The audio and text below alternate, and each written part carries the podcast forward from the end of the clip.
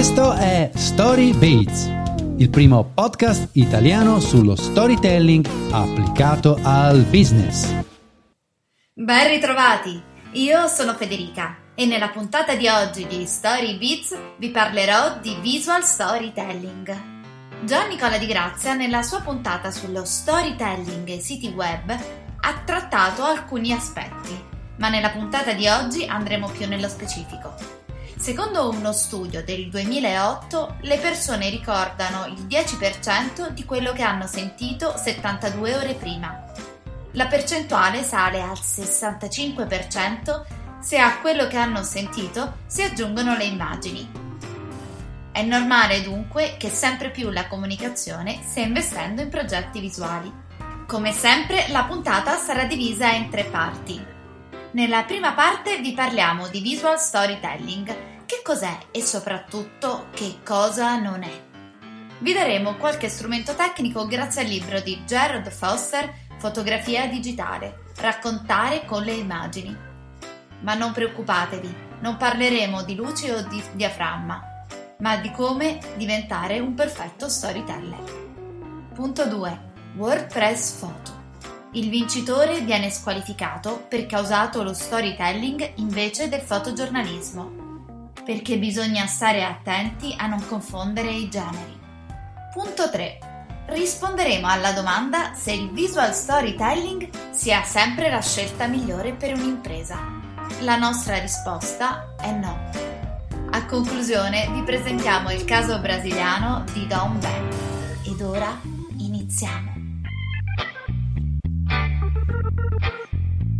Visual storytelling, che cos'è ma soprattutto che cosa non è? Con il crescere dell'attenzione sull'argomento aumentano anche le cattive informazioni. Il visual storytelling non sono delle belle immagini, o almeno non sono solo delle belle immagini. Non è un filmato aziendale in cui si forniscono dati istituzionali o modalità di produzione. Non sono le foto dei piedi postate sui social. Ma che cos'è dunque questo visual storytelling? Si può utilizzare un video, una serie di immagini o un'unica fotografia. L'importante non è tanto lo strumento quanto gli elementi. Noi ne abbiamo individuati sei fondamentali.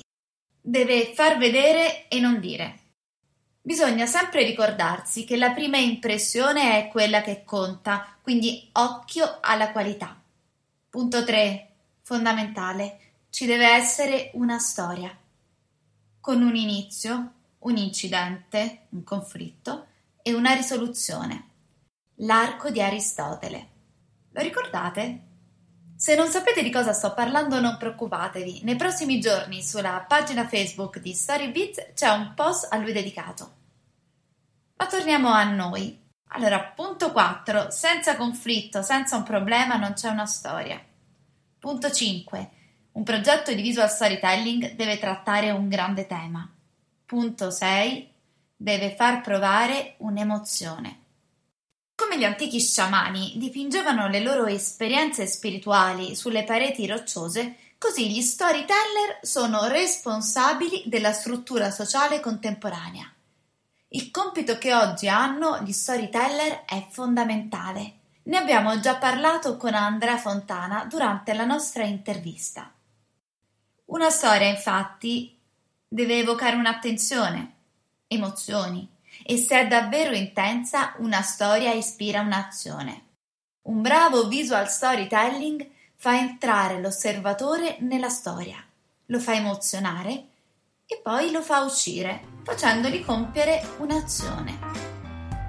Spesso si dimentica che alla base di un progetto di visual storytelling ci sono sempre gli elementi dello storytelling non visuale, quelli che abbiamo trattato nelle puntate precedenti, e al centro c'è sempre una storia, in cui viene trattato un tema universale. Più i temi sono universali, più la storia sarà interessante. Per esempio, nei progetti di visual storytelling dedicati al mondo umanitario, le foto ispirano assistenza, giustizia, pace.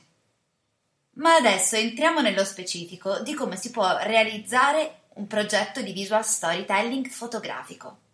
A questo punto ci sembra doveroso dare la parola a Foster, l'autore del libro che abbiamo introdotto ad inizio puntata. Un progetto di visual storytelling fotografico si potrebbe comporre di un'unica immagine fotografica, ma il compito è assai arduo. Pertanto, attraverso le parole e i suggerimenti di Foster, andremo a vedere quelli che sono gli elementi tecnici per realizzare un progetto di visual storytelling fotografico realizzato con una sequenza di immagini. Foster ci dice che sono necessari degli scatti introduttivi. Essi raccontano il palcoscenico su cui si svolgerà la scena, rendono quello che non è familiare all'osservatore a lui più familiare e servono a stabilire una dinamica emozionale. Poi vi sono gli scatti medi. Sono quegli scatti in cui vengono presentati i soggetti della storia e le loro interazioni, le lotte, gli scambi, le difficoltà. Vi sono poi i close-up, che sarebbero gli aggettivi della nostra narrazione. Ultimi, ma non ultimi per importanza, sono le immagini interstiziali. Servono a riempire spazi e buchi della nostra storia. Essi permettono di avvicinarsi ad una narrazione perfetta.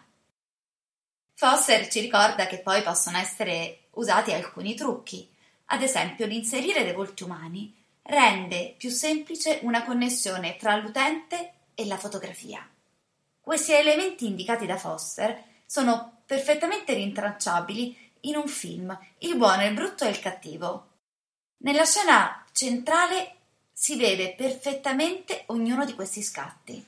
Ve la posteremo su Facebook, non preoccupatevi. Punto 2. WordPress Photo. Vi starete domandando che cosa c'entri in un podcast sullo storytelling applicato al business uno dei maggiori concorsi fotografici al mondo. Ce ne serviamo perché il caso che vi stiamo per presentare è emblematico di come spesso delle tecniche si confondano e ci serve per introdurre la domanda se scegliere lo storytelling sia sempre la scelta migliore. Nel 2015 Giovanni Troilo vince il WordPress Photo per la categoria Contemporary Issue, con un reportage dal titolo Il cuore nero dell'Europa. Tra le foto contestate, quella che ritraeva un giovane appartato, intento a fare sesso in macchina con una ragazza, mentre uomini e donne soli guardano anonimamente attraverso i finestrini nebbiosi delle auto. Seppure quella era una scena frequente in quel dato posto e anche se il fotografo aveva soltanto chiesto al cugino, protagonista dello scatto, di seguirlo, quella foto era storytelling, perché all'interno dell'immagine era entrato un elemento che faceva diventare quella foto diversa, preparata. Una luce nell'abitacolo attivata dal fotografo. Giovanni Troilo è stato squalificato non perché la foto non rappresentasse qualche cosa che accadeva, non perché fosse di scarso valore fotografico, ma perché ha confuso i generi, così come spesso viene fatto sul web quando si parla di visual storytelling. Ed ora arriviamo alla domanda fondamentale di questa puntata. Punto 3. Lo storytelling è sempre la scelta giusta? O forse sarebbe il caso di non seguire una moda? Vi presentiamo il caso di Don Ben. Don Ben è uno dei marchi di succhi di frutta più famosi in Brasile. Nel 2015 il gruppo a cui fa capo è stato accusato di ingannare i consumatori. Per la campagna pubblicitaria, infatti, la società si era affidata allo storytelling, raccontando la storia del signor Francesco, colui che forniva il succo d'arancia. Ma in realtà si è scoperto che quel succo non proveniva dal signor Francesco, ma proveniva da un'altra impresa. La società produttrice di Don Bem ha cercato ha cercato delle giustificazioni postando addirittura sulla sua pagina Facebook una ricevuta in cui c'era scritto che i soldi andavano al signor Francesco, a un tal signor Francesco. Ma non è bastato. Qual è stato il problema? Un racconto può essere utilizzato per emozionare e spingere all'acquisto. Ma che cosa accade se la narrazione attribuisce al prodotto delle caratteristiche non sue? Che cosa accade se lo storytelling è fatto così bene da emozionare il pubblico e a convincerlo a compiere un'azione senza però fargli capire che quello presentato è solo un racconto? Il rischio è che si inganni il consumatore. La questione è assai complessa, ma se vi va dateci la vostra opinione o sui nostri canali social o direttamente sul sito internet www.storybeats.com. Attraverso il caso di Don Ben abbiamo voluto rispondere alla domanda se scegliere lo storytelling, e in questo caso il visual storytelling, sia sempre la scelta migliore per una società. La risposta è no. In questo caso, in quello di Don Ben, vi abbiamo presentato una situazione in cui si rischiava di ingannare il pubblico. Scegliere il visual storytelling soltanto per seguire una moda può essere una scelta non corretta. Scegliere un progetto di visual storytelling deve rientrare all'interno di una strategia ben definita di marketing e di comunicazione, in cui ad essere analizzati sono gli obiettivi e il target di riferimento. Se il nostro target non usa YouTube, perché andare a creare un progetto anche costoso da inserire su un canale YouTube se il nostro target mai lo vedrà? Per oggi è tutto. Come suggerimento finale vi invito ad andare a vedere la pagina Instagram della Lego, in cui è presente un ottimo progetto di visual storytelling. Visual storytelling e social media. Questo sarà il titolo di una prossima puntata.